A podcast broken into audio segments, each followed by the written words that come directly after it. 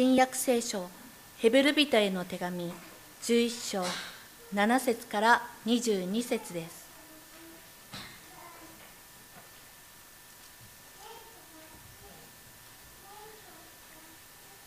ヘブル人への手紙11章7節から。信仰によってノアはまだ見ていない事柄について神から警告を受けた時に恐れかしこんで家族の救いのために箱舟を作りその信仰によって世を罪ありとし信仰による義を受け継ぐものとなりました。信仰によってアブラハムは相続財産として受け取るべき地に出ていくようにと召しを受けた時にそれに従いどこに行くのかを知らずに出て行きました。信仰によって彼は約束された地に他国人のようにして住み同じ約束を共に受け継ぐイサクやヤコブと天幕生活をしました。固い基礎の上に建てられた都を待ち望んでいたからです。その都の設計者また建設者は神です。アブラハムはすでにその年を過ぎた身でありサラ自身も不妊の女であったのに信仰によって子を設ける力を得ました。彼が約束してくださった方を真実な方と考えたからです。こういうわけで一人のしかも死んだも同然の人から天の星のようにまた海辺の数えきれない砂のように数多くの子孫が生まれたのです。これらの人たちは皆信仰の人として死にました。約束のものを手に入れることはありませんでしたがはるか遠くにそれを見て喜び迎え地上では旅人であり気流者であることを告白していました。そのように言っている人たちは自分の故郷を求めていることを明らかにしています。もし彼らが持っていたのが出てきた故郷であったなら帰る機会はあったでしょう。しかし実際には彼らが憧れていたのはもっと良い故郷。すなわち天の故郷でした。ですから神は彼らの神と呼ばれることを恥となさいませんでした。神が彼らのために都を用意されたのです。信仰によってアブラハムは試み受けた時にイサクを捧げました。約束を受けていた彼が自分のただ一人の子を捧げようとしたのです。神はアブラハムにイサクにあってあなたの子孫が起こされると言われましたが彼は神には人を死者の中からよみがえらせることもできると考えました。それで彼は比喩的に言えばイサクを死者の中から取り戻したのです。信仰によってイサクはやがて起こされることについてヤコブとエサウを祝福しました。信仰によってヤコブは死ぬ時にヨセフの息子たちをそれぞれ祝福しまた自分の杖の上に寄りかかって礼拝しました。信仰によってヨセフは臨終の時にイスラエルの子らの脱出について語り自分の意外について指示を与えました。神の都を待ち望む信仰と題して高橋先生がメッセージを取り次いでくださいます。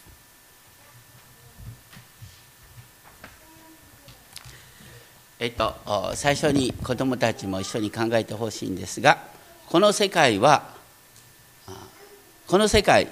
の始まりはどういう状態だったか。人間はどういうところに一番最初住まされたでしょうか。人間が一番最初住んだのはエデンの園ね。エデンの園から始まってそしてこの世界が完成する時はどういうふうに書いてある？どこ？歴史のゴールはどこですか？天国って書いてないんだよ。ね、新しいエルサレムって書いてあるんだよね。黙示録に。だから、歴史はガーデン、庭から始まってシティで完成するんです俺。ガーデンから始まってシティで完成するっていうのはすごいことなんだよね。どっちかというと私たち東洋的な価値観の中ではですね都市っていうのは悪いところって感じがしてね。やっぱり田舎がいいよ。それはそうなんですけども。でも歴史はガーデンから始まってシティで完成する黙示録に出てくるシティ新しいエルサレムは命の水の川が流れる。神の都。当然ながら都会っていうのはいろんな悪いことが生まれる場所でもあります。でも同時に人間の英知がですね現れる場所でもある。だから神様は私たちのですねこう文化を築くとか都会を築くっていう営みを軽蔑してるわけじゃない。神様はそれを作り変えて良いものを伸ばしてくださるんだよっていうことを覚えたいと思います。今日は神の都を待ち望む信仰ということで共に覚えたいと思います。ヘブル書の11章7節からですね。11章7節。はですねこのように訳すことができる。信仰によってノアはノアまだ見ていないことについてのお告げを受けた時恐れを持って家族を救うための箱舟を作りそれによって世界を罪に定めその信仰をもとに義を受け継ぐものとなりました。新化薬の脚中にあるようにノアが箱舟を作ったということ自体が世界を罪に定めたというふうに理解することができる。箱舟っていうのはどのぐらいの大きさだったと思いますか？創世紀の6章にそのサイズが書いてあるんですけれどもそれを現代的なサイズにすると長さが箱舟の長さは140メートル幅が23メートル高さが13.5メートルという途方もない3階構造の建造物だった。どのぐらいの時間をかけたのかわからないですがノアは3人の息子たちと共に作った。そのお告げを受けてからですね洪水までは100年あった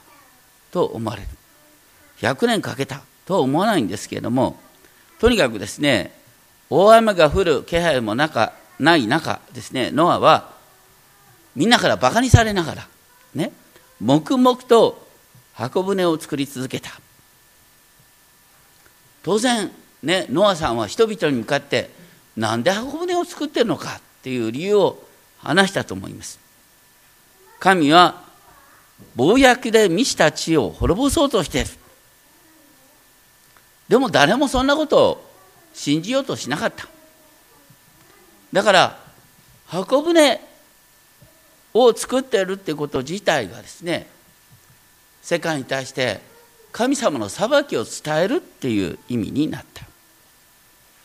のかな、まあ、とにかくノアはまだ見ていない神の裁きを真実に受け止めたという意味においてその信仰をもとに義正義神の義を受け継ぐものとなった。でさらに8節ですね。信仰によってアブラハムは飯を受けた時に従いましたってまず書いた。信仰によってアブラハムは飯を受けた時に従いました。そしてその内容はそれは相続財産として受け取るべき地に出ていくっていうことだった。どこに行くかを知らないまま彼は出て行った。出ていくっていう言葉が2回繰り返されます。ですから信仰とは神の言葉に従うことでありそれは具体的な行動として現れるということですね。しばしば教会でね言われることがある。私たちは行いではなく信仰によって救われる。それは間違ってないんですけれどもでも最初からね私は良い行いをしたいって思ってなかったら、ね、行いじゃなくて信仰によって救われるっていう言葉はかえってねあの居直りを許すことになりかねない。だからそういう居直り人に向かって後にヤコブさんはこう言った。行いのないあなたの信仰を私に見せてください。私は行いによって自分の信仰をあなたに見せてあげます。行いの伴わない信仰は死んだものであるってそこで記されている。信仰は生活に現れるっていうのがこのヘブル書に書いてあること。9節は信仰によってアブラハムは約束された地に他国人のように住みました。約束された地っていうのは自分の地のはずなのにまるで他国人のように住んだ。そしてそれを説明するように同じ約束を共に受け継ぐイサクやヤコブと天幕生活をした。いわゆる天頭生活をした。だからここでの信仰っていうのは不安定で不快な天幕生活に耐えるっていうことを意味しました。それはどうしてかっていうと10節でそれは健康な土台を持つ都を待ち望んでいたから。だから今素晴らしい住まいが建てられようとしてる。だから今は仮住まいで我慢しようっていうことなんだと。でその都を設計また建設するのは神だ。なんでここで急に都っていう言葉が出てくるのか。実はヘブル書で今まで繰り返されてたのは私たちはね新しい神の民はね昔の神殿の聖女に入るんじゃなくてイエスの血によって大胆に天にある本物の聖女に入ることができるんだ。だからヘブル書ではですねとにかく本物の聖女天の聖女のことが書いてある。そして黙示録の、ね、終わり見るとその本物の聖書っていうのが新しいエルサレムとして描かれるんです。だから新しいエルサレムはそれ自体が神の聖なる住まいでありそこに神と人が共に住む場所である。というふうに書いてある。だから歴史のゴールがねいわゆる礼拝の完成する場所という意味において新しいエルサレムと呼ばれるんだ。さらに 11節はですね今回の新しいですね新科学2017年ではあのアブラハムがですねこう宿したって書いてあるんですがまあ今も多くの役ではですね信仰によってサラ自身も不妊であったのに子を宿す力を受けましたと多くの訳は訳しています。でも新科学脚中にそのことがサラがですね子を宿したっていうふうに書いてある。これは実は2つの面があるんですね、まあ、とにかくサラもアブラハムもですね高齢になってて普通だったら子供ができない年でありながらでも約束してくださった方を真実な方と考えてその結果としてアブラハムとさらに子が与えられた。で12節はそれで一人の人から生まれたのです。死んだも同然の人から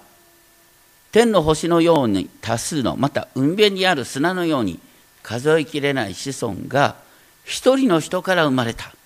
この一人の人っていうのは明らかにアブラハムを指しています。だから今回の新科学2017のようにアブラハムを仕事して理解する方が一貫性があるかなと思うんですがでも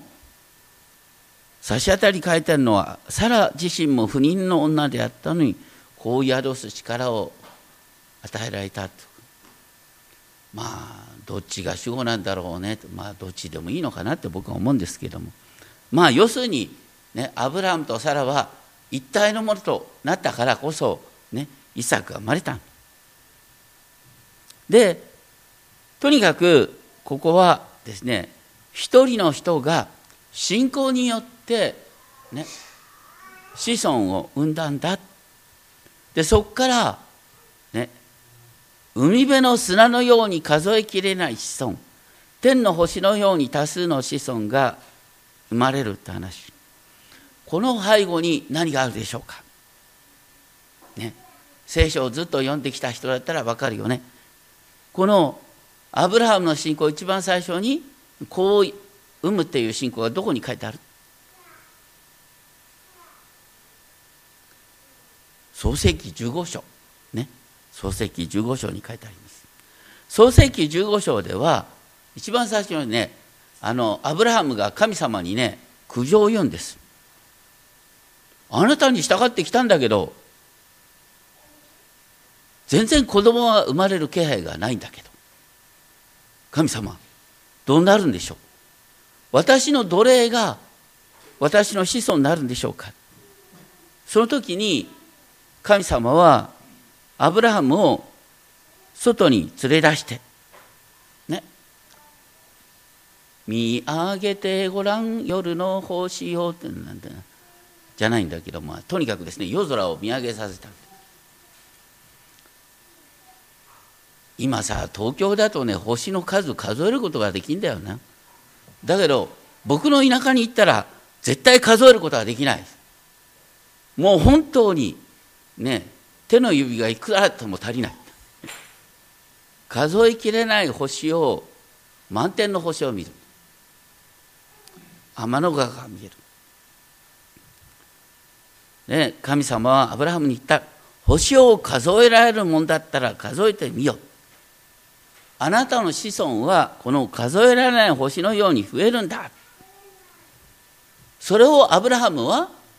信じたって書いてある。アブラハムは自分の子孫が星の数のように増えるっていう言葉を聞いてそれを信じた。それが彼の義と認められたって書いてある。いわゆる私たちが信仰によって義と認められるって言った時にはこの創世記15章の記事があるんです。それをパウロが引用しながら私たちは信仰によって義と認められるんだって話になっていくんです。立法の行いではなく信仰によって義と認められるって話は漱石15章から出てくる。そしてアブラハムがその後割礼を受けるとかね。あの神様の命令を守るって話はまず信じた後にねこうしなさいっていうことが与えられる。だから最初はとにかく神様の約束を信じるっていうことが何よりも私たちが神の前に喜ばれる信仰なんだよ。で創世記の物語ではねアブラハムは最初からね神様を、ね、信じてるようでちょっと不信仰なところもあった自分の奥さんのことを妹だと呼んだりですねいろんなことがあったんだけども神様がアブラハムを一歩一歩信仰の父として育ててくださったっていうことが書いてある。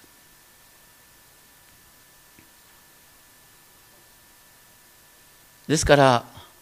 ね、よくね信仰か良い行いかなんていう議論をされることがあるんですけどもそういう議論自体がナンセンス神様は私たちに信仰を与えでその信仰から良い行いを生み出してくださるっていうのが神様の御業なんとにかくヘブル書の信仰は行動に現れるということが強調されている。13節ですけれども信仰をもとにって訳すことがある。信仰をもとにこれの人々は皆知りました。約束のものを受け取ることができないまま、ね、アブラハムは土地が与えられると言ったんだけども実際に手にした土地はサラを葬るための土地だけだった。でも神様がやがてアブラハムの子孫にこの土地を与えてくださるという約束をはるかに、ね、遠くに見てそれを喜びに迎えて地上では旅人でありキリストであることを告白していたんだ。信仰をもとにっていう言葉は共同訳では信仰を抱きつつと訳も訳さるあの訳されているんですけれどもとにかく信仰とは何かというと目的地に達してないんだけども神様は私たちの人生のゴールを保証してくださっているっていうことを信じ続ける期待し続ける。それが信仰なんだ。そして14節それは彼らがそのように言うことで自分の故郷を探し求めることを明らかにしていた。故郷って訳すとまあ普通故郷って訳すと当然ながら生まれ故郷っていう感じになりますけれどももともとの、ね、ギリシャ語ではこの故郷っていう言葉はあの父のところって訳すこと。だから英語でファザーランドと訳すだから出生地っていうよりは自分の父に属するところだからあなたの父はまあ色とね出来の悪いお父さんっているんですけどもでもあなたがクリスチャンになった途端にあなたの本当の父は天のお父様になるだから天のお父様のいらっしゃるところが私たちのね父の家。ファザーランドになるんですよ。で私たちはだからそのファザーランドを憧れながら生きるんだよ。そしてその父はですねこのイスラエルの民があの当時はね流浪の民ですよ。土地も持たない。奴隷の民。そういう神様は奴隷の民の神であるって呼ばれることを恥となさらなかったって書いてある。これが画期的なこと。このヘブル書の2章11節ではイエスは私たちを弟妹と呼ぶことを恥としないって書いてある。それから有名なねあのクリスチャンだったらほとんど誰でも知っている宝刀息子の例えってのあるよね。どこに書いてある？ルカ15章に書いてあるね。ルカ15章に書いてある宝刀息子の例えの記事ですけどもある時ですね弟息子がお父さんにねもう早いところ財産分けてちょうだいよ私は自由に生きたいんだと言ってお父さんに強制的にですね財産を分けさせてそして遠い国に行ってその財産を使い果たしてしまって今度は飢え死にしそうになった。飢え死にしそうになってこの宝刀息子は何と考えたかというとお父さんの家には雇い人がたくさんいるけどもどんな雇い人だって結構ね食べ物に困ることはない。だから反省してお父さんのところに帰ってもう私は息子と呼ばれる資格ないけど雇いの一人でいいから雇いの一人のようにして私をまた受けて入れてほしいってね言おうって決意するんですよ。でこの法と息子は自分の父のもとに帰った。そこから感動的。ね。そうするとお父さんはですね宝刀息子がそろそろですね食いっぱぐれて帰ってくる頃かもしれないなんて考えて首を長くしていつも家の外を見てた。だ遠くに息子が見えた。惨めそう。その時になんとお父さんの方から駆け寄ってって宝刀息子をハグしてそして口づけしてね宝刀息子の反省の言葉を聞く間もなくですねこの息子の指に指輪をはめさせた。それは息子の立場を回復させるっていう意味です。まさに宝刀息子はのお父さんはこの出来損ないの息子を息子と呼ぶことを恥としなかった。神は宝刀息子を息子と呼ぶことを恥としない。一方そのそこに書いてある兄息子は彼のことを遊女と一緒にお父さんの財産を食い潰した息子と呼んで俺はこんなやつの兄と呼ばれるなんてことは耐え難いという態度を示した。だからですからとにかくここに書いてあることはですねアブラハムの子孫がいつもね神様の約束を信じ続けていたという意味において彼が本当の父の家を求め続けていたという意味においてですね神は彼らの神となるということを恥とさらなかった。神は彼らの父と呼ばれることを喜んだって書いてある。でちなみにですねこのヘブル書では8章10節で新しい契約について書いてあった。その新しい契約っていうのは先ほど御言葉の黙想の中でも読みましたけどもねあのあさっき読んだのはごめんなさいエゼキエル書36章でしたけどもここで引用されているのはヘブル書8章10節で引用されているのはエレミア書31章だった。ね。それは要するに神の見教え神の見教えを心の中に置いて心の中に神の見教えを書き記す。そして私は彼らの神となり彼らは私の民となると記されている。だからいわ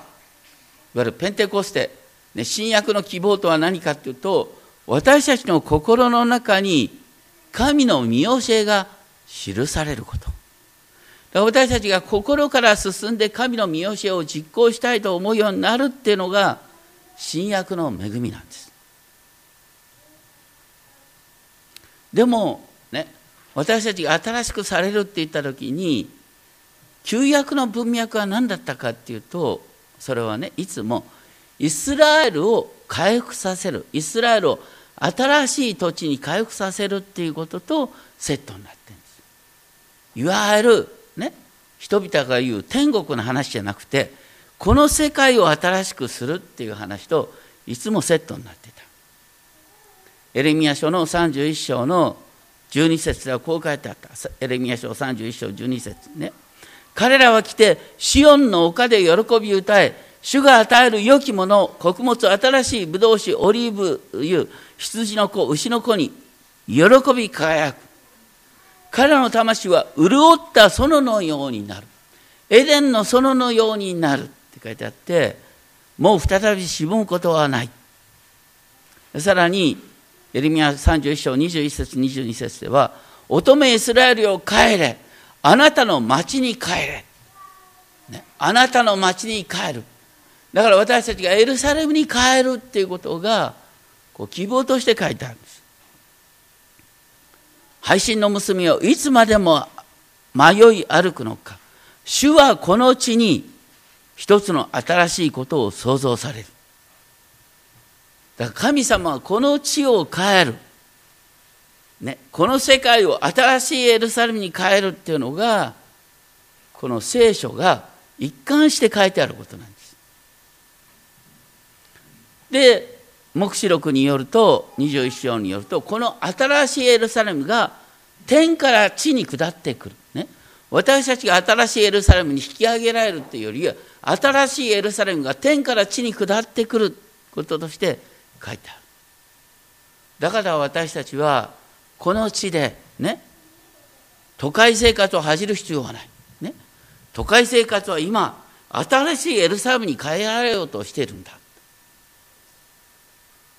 私たちはこの地での責任を果たすということに、ね、意識を向ける必要がある。そういう中で17節は信仰によってアブラハムはイサクを捧げたって書いてあるね。これはアブラハムの信仰生活の最終場面。なんと神は突然とんでもないことをアブラハムに命じた。独り子を犠牲の生贄として捧げようっていう話。でもヘブル書で書いてあるのはねアブラハムがその途方もない不条理な命令を受けたのはあくまでもね彼が約束を受けてのことだった。その約束とは何かっていうと18節19節。アブラハムに対してイサクにあってあなたの子孫が起こされると神様はまずイサクを通してアブラハムの子孫が増え広がるんだっていうことを約束していた。だからアブラハムはイサクから子孫が生まれるんだからイサクがイサクを犠牲の生贄としてもイサクは死んだまま終わるはずがないとアブラハムは考えたんだ。なぜならイサクから子孫が生まれるっていうことがもうすでに約束されているから。だからアブラハムはイサクに手をかけて殺そうとしたけれどもでも神はこのイサクをよみがえらせることができると実はアブラハムを考えてたんだって話なんです。だから死者の復活を一番最初に信じたのはアブラハムだ。って言うんですね。でもどうしてアブラハムが死者の復活を信じることができたかっていうとそれはねイサクが死んだまま終わるわけはない。だってイサクから子供が生まれるっていうことを神様は繰り返しアブラハムにさらに約束してたからだ。ということなんですね。どういうことかっていうとねあのどう考えたってあの自分の息子を犠牲の生贄にしろなんて話はありえない話なんですね。だって旧約聖書の中で一番意味嫌われてる罪は何かというと子供を犠牲の生贄にするってことです。親が子供を殺しちゃいけないんです。これは昔から当たり前の話。なんで神様はそんなあの無体な命令をありえない命令をアブラハムに与えたんでしょうかそれはアブラハムにとってイサクが、ね、偶像のようになってたからとかね、まあ、いろいろと解釈されます。それにしてもねこれありえない命令だよな。僕思うんです。ありえない命令であるっていうことに意味があるんです。人間の常識から考えたってこれは絶対やってはいけないこと。でも神様の命令だ。で一番最初人間の罪って何なんですか？ね。あの食べてはならないと言われた木の実を取って食べた。その時アダムは考えたんだよ。アダムもエヴァも考えた神様の命令の方がおかしいって。人間はねいつもこう考える。神様の命令の方がおかしい。またこれは聞き間違いだ。ね。やっぱり私は自分の常識に従って行動すべきだって考えるのが人間なんです。だから人間の罪の始まりは神の命令がどうあろうとも自分の判断で動くっていうのが人間の罪の始まりだからアブラハムに与えられる命令は、ね、あの不条理な命令であるってことに意味があるんです。アブラハムはそのどう考えてもおかしな命令なんだけども神の命令だから従ってみようということで従うことができた。どうして従うことができたかっていうとこのままで終われない終わらないっていうことをアブラハムは信じることができてた。なぜかっていうと、神はアブラハムと、ね、さらに子供を与えたのはそれはアブラハムとサラの子イサクからね、星のような数の子孫が生まれるっていうことを信じたからだ。だから、ね、何を言いたいかっていうとね私たちがあの目の前いやこれって神様ちょっとおかしなことを命じておられるんじゃないって思った時にねより大きな神様のご計画全体を見ることができると一見不条理な命令が実は不条理じゃないっていうことが分かるっていうことなんです。あの僕もねあの イエス様信じてねイエス様信じては間もなく自分の就職をね決めたんだで僕が就職を決める時にあの選択肢がいくつもあった、野村証券より評判のいい会社に受かってた。僕は迷ったんで祈りながら決めたんです。祈りながら決めたんだけども就職3日目に御心を読み間違えたと深く後悔しました。御心の読み間違い、ね、でも20年ぐらい経ってからね。20年経ってからよ。あれは読み間違いではなかったっていうこと確信が湧いてきた。やっぱりあれでよかったんだ。だって祈りながら決めたんだからな。人生なんてそういうもんなんです。ね。あの差し当たりは分かんないんです。でも振り返ってより大きな視点から見るとあれはいい決断だったんだ。神様に導かれたんだっていうことが分かってくる。ね牧師あの進学校に入ってもさだいたいあの僕の時っていうのはね僕より10歳若い人なんかさどんどんどんどんギリシャ語ヘブル語どんどん覚えていくね。僕全然ついていけなくてさ。今で言えこうヘブル語ギリシャ語分かってるような顔してるけど。もうちょっと早くね進学校に入ってた方が良かったかななんて思った。でしかもさそれまで一生懸命ね金融の勉強したって牧師と金融の勉強なんか全然関係ないだろうってね。自分の学びが無駄になったと思えた。でも今や お金と信仰の話をくっつけて話すユニークな牧師になってね。まあ無駄にならないんだよ。いろんなことが。それから今あのこう都心ミニストリーっていうのをね一応僕が責任者になったんで福井市の中でね。でこう都心ミニストリーとこう考えてね本当に僕思うの。これが僕やりたかったことなんだな。都心ミニストリー僕これ本当に命がけてやりたいことがこれなんだって思うんだよ。でもね今僕この教会辞めるわけいかんでしょ。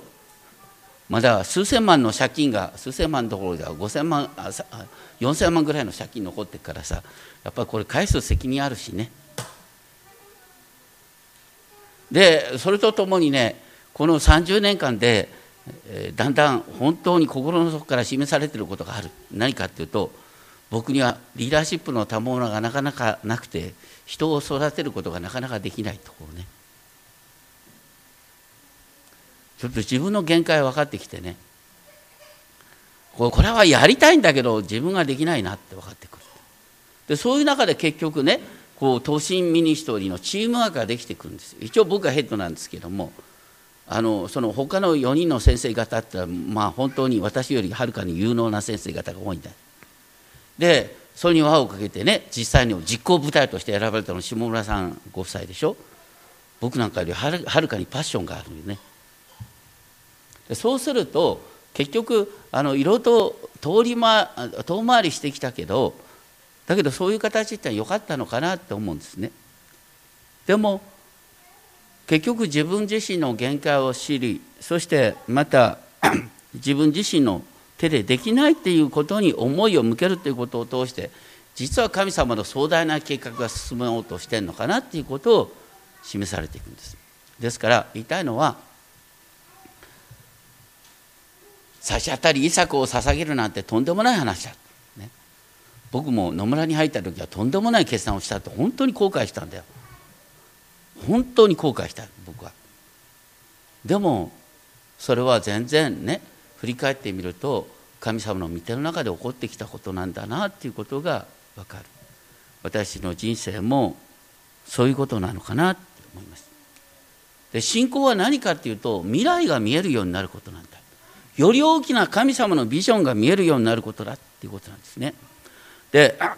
ここでですね信仰によってイサクはこれから起こるべきことに関してヤコブとエサを祝福した。また信仰によってヤコブは、ね、ヨセフの息子たちを祝福した。自分の杖に寄りかかって礼拝したって書いてある。何よりも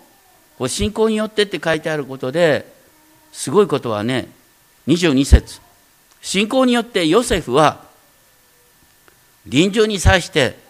イスラエルの子らの脱出について思い起こしてそして自分の意外について指示を与えた。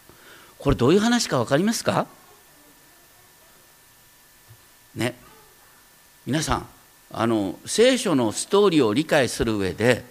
さっき言った創世紀15章を読まずして創世紀15章を読まずして聖書のストーリーは誰もわからないんです。ね、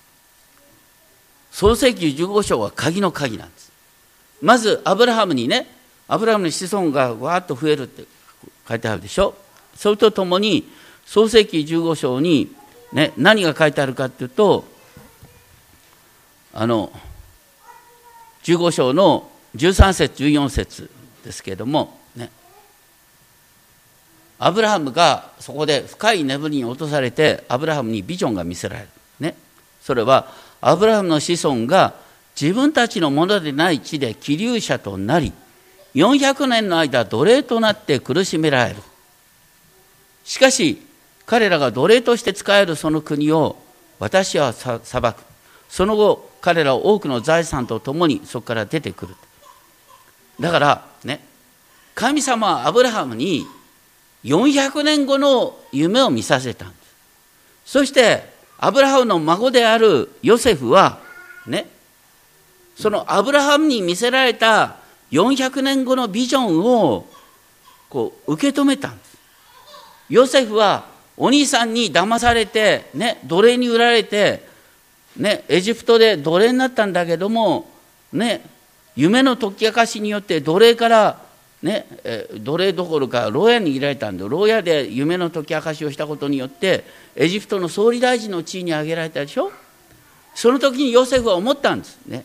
自分が総理大臣の地位に挙げられたのはそれを通してアブラハムに与えられた夢が実現するっていうことだ、ね、アブラハムの子孫は差し当たりエジプトで増え広がる。でそこで苦しめられるけれども最終的にイスラエルの民はエジプトから出て約束の地に戻るんだっていう計画をヨセフは受け止めた。だからヨセフは自分が死ぬにあたってね子孫に誓わせた固く誓わせた。俺の意外をミイラにしろと。ね。ミイラにすることが命令になった。なんでかっていうと400年後にイスラエルの民はこの地から約束の地に戻るんだ。だからヨセフは自分の意外を、まあ、厳密には自分の骨をって書いてあるね。遺骨。ね。遺骨がシンボルになる私たちは自分の骨をどうやって扱うかってこれもシンボルなんだ。ヨセフは自分の遺骨に対して誓わせた。この骨を400年後にとは明確に言ってないんだけどもやがて神が示される時にねイスラエルの民は私の骨を背負って約束の地に行くんだ。すごいね。自分の骨まで神様の約束を覚えさせるシンボルにする。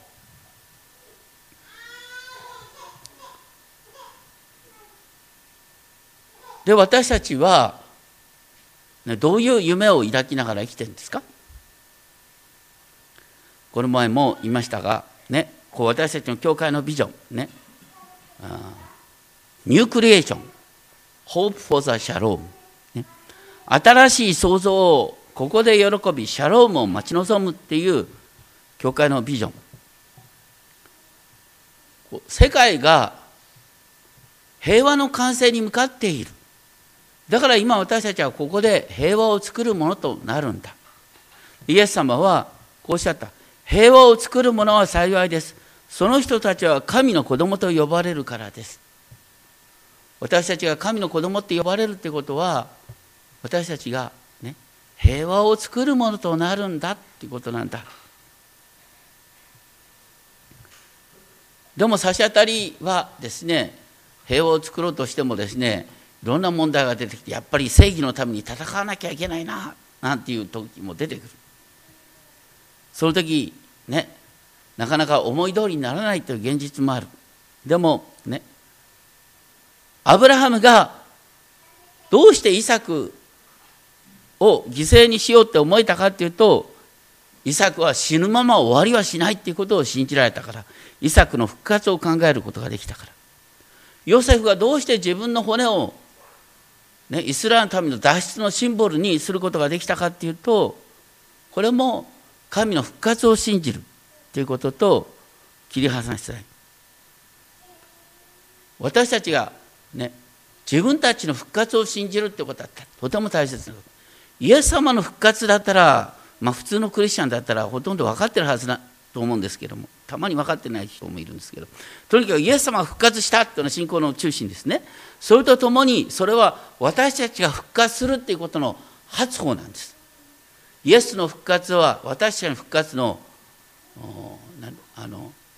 初歩。ファーストフルーツで私たちがやがて復活するっていうことは何かというといろいろとね思い通りにならないっていうことがあっても私たちの労苦が無駄にならないっていうことの保証なんです。だからコリントの人の手紙第一の15章で、ね、パウロが繰り返し私たちの復活について語ってる。復活について語ったことの結論は何ですか？コリント15章の結論は何ですか、うん、これは東京会の暗唱聖句のはずなんですが。第一コリント15章終わり。はい。ですから私の愛する兄弟たち固く立って動かされることなくいつも主の技に励みなさい。あなた方は自分たちの労苦が主にあって無駄でないことを知っている。あなた方の労苦が主にあって無駄でないっていうことを知っている。どうしてかっていうと復活するからってことなんですよ。復活は私の労苦が無駄にならないということの何よりの保証なんです。で私たちはねそのために聖霊を受けている。聖霊を受けてるってことがねどうしてわかるかっていうとね私たちはね途方もないことを信じてんだよね。2000年前に犯罪人として十字架にかけられた人間をね救い主として信じてんだよ。これ途方もないことだよね。まさに精霊の嫌さなんです。どの世界に十字架にかけられた犯罪人を救い主と仰ぐバカがいるか。私たちはそうなんだ。私たちはもうこの世のバカの基準を超えてんですよ。それほどのことを信じることができでできてるのにどうして自分たちの労苦が無駄にならないっていうことぐらいを信じられないのか。私たちにとっての常識なんです。だからね一見あどうしてこうなるのかななんて思うことがあったとしても、ま、本当に示されることをやっていこう。で最後に言いたいんですがね、あのイエス様と一緒に十字架にかけられた強盗に対してイエス様は、ね、あなたは今日私と共にパラダイスにいますって言ったよね。パラダイスってどういう場面ですか？パラダイスってのはもともと庭っていう感じがあるんですけどもパラダイスについては聖書は書いてないんです。何が書いてある？もう一度最後に。パラダイスではなくて新しいエルサレムの情景が書いてあるんです黙示録にね。だから最後に言います。私たちの歴史はガーデンから始まってシティで終わるんです。シティを新しくすることに私たちが献身するっていうことはまさに神のご計画に沿っていること。このシティが本当に神を仰ぎ見るシティとなるように共に労苦をしていきたいと思います。お祈りをしましょう。天皇お父様私たちは新しいエルサレムある都を憧れています。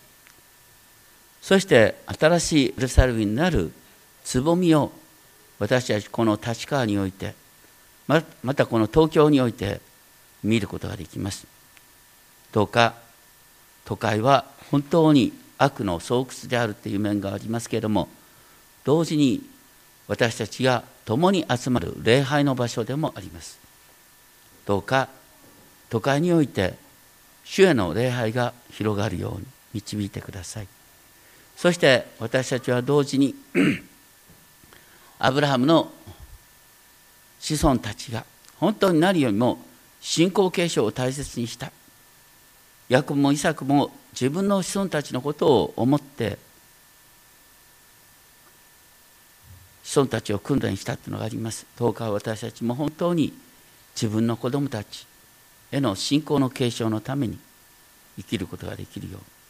信仰は私の後の時代のことを見させることです。どうか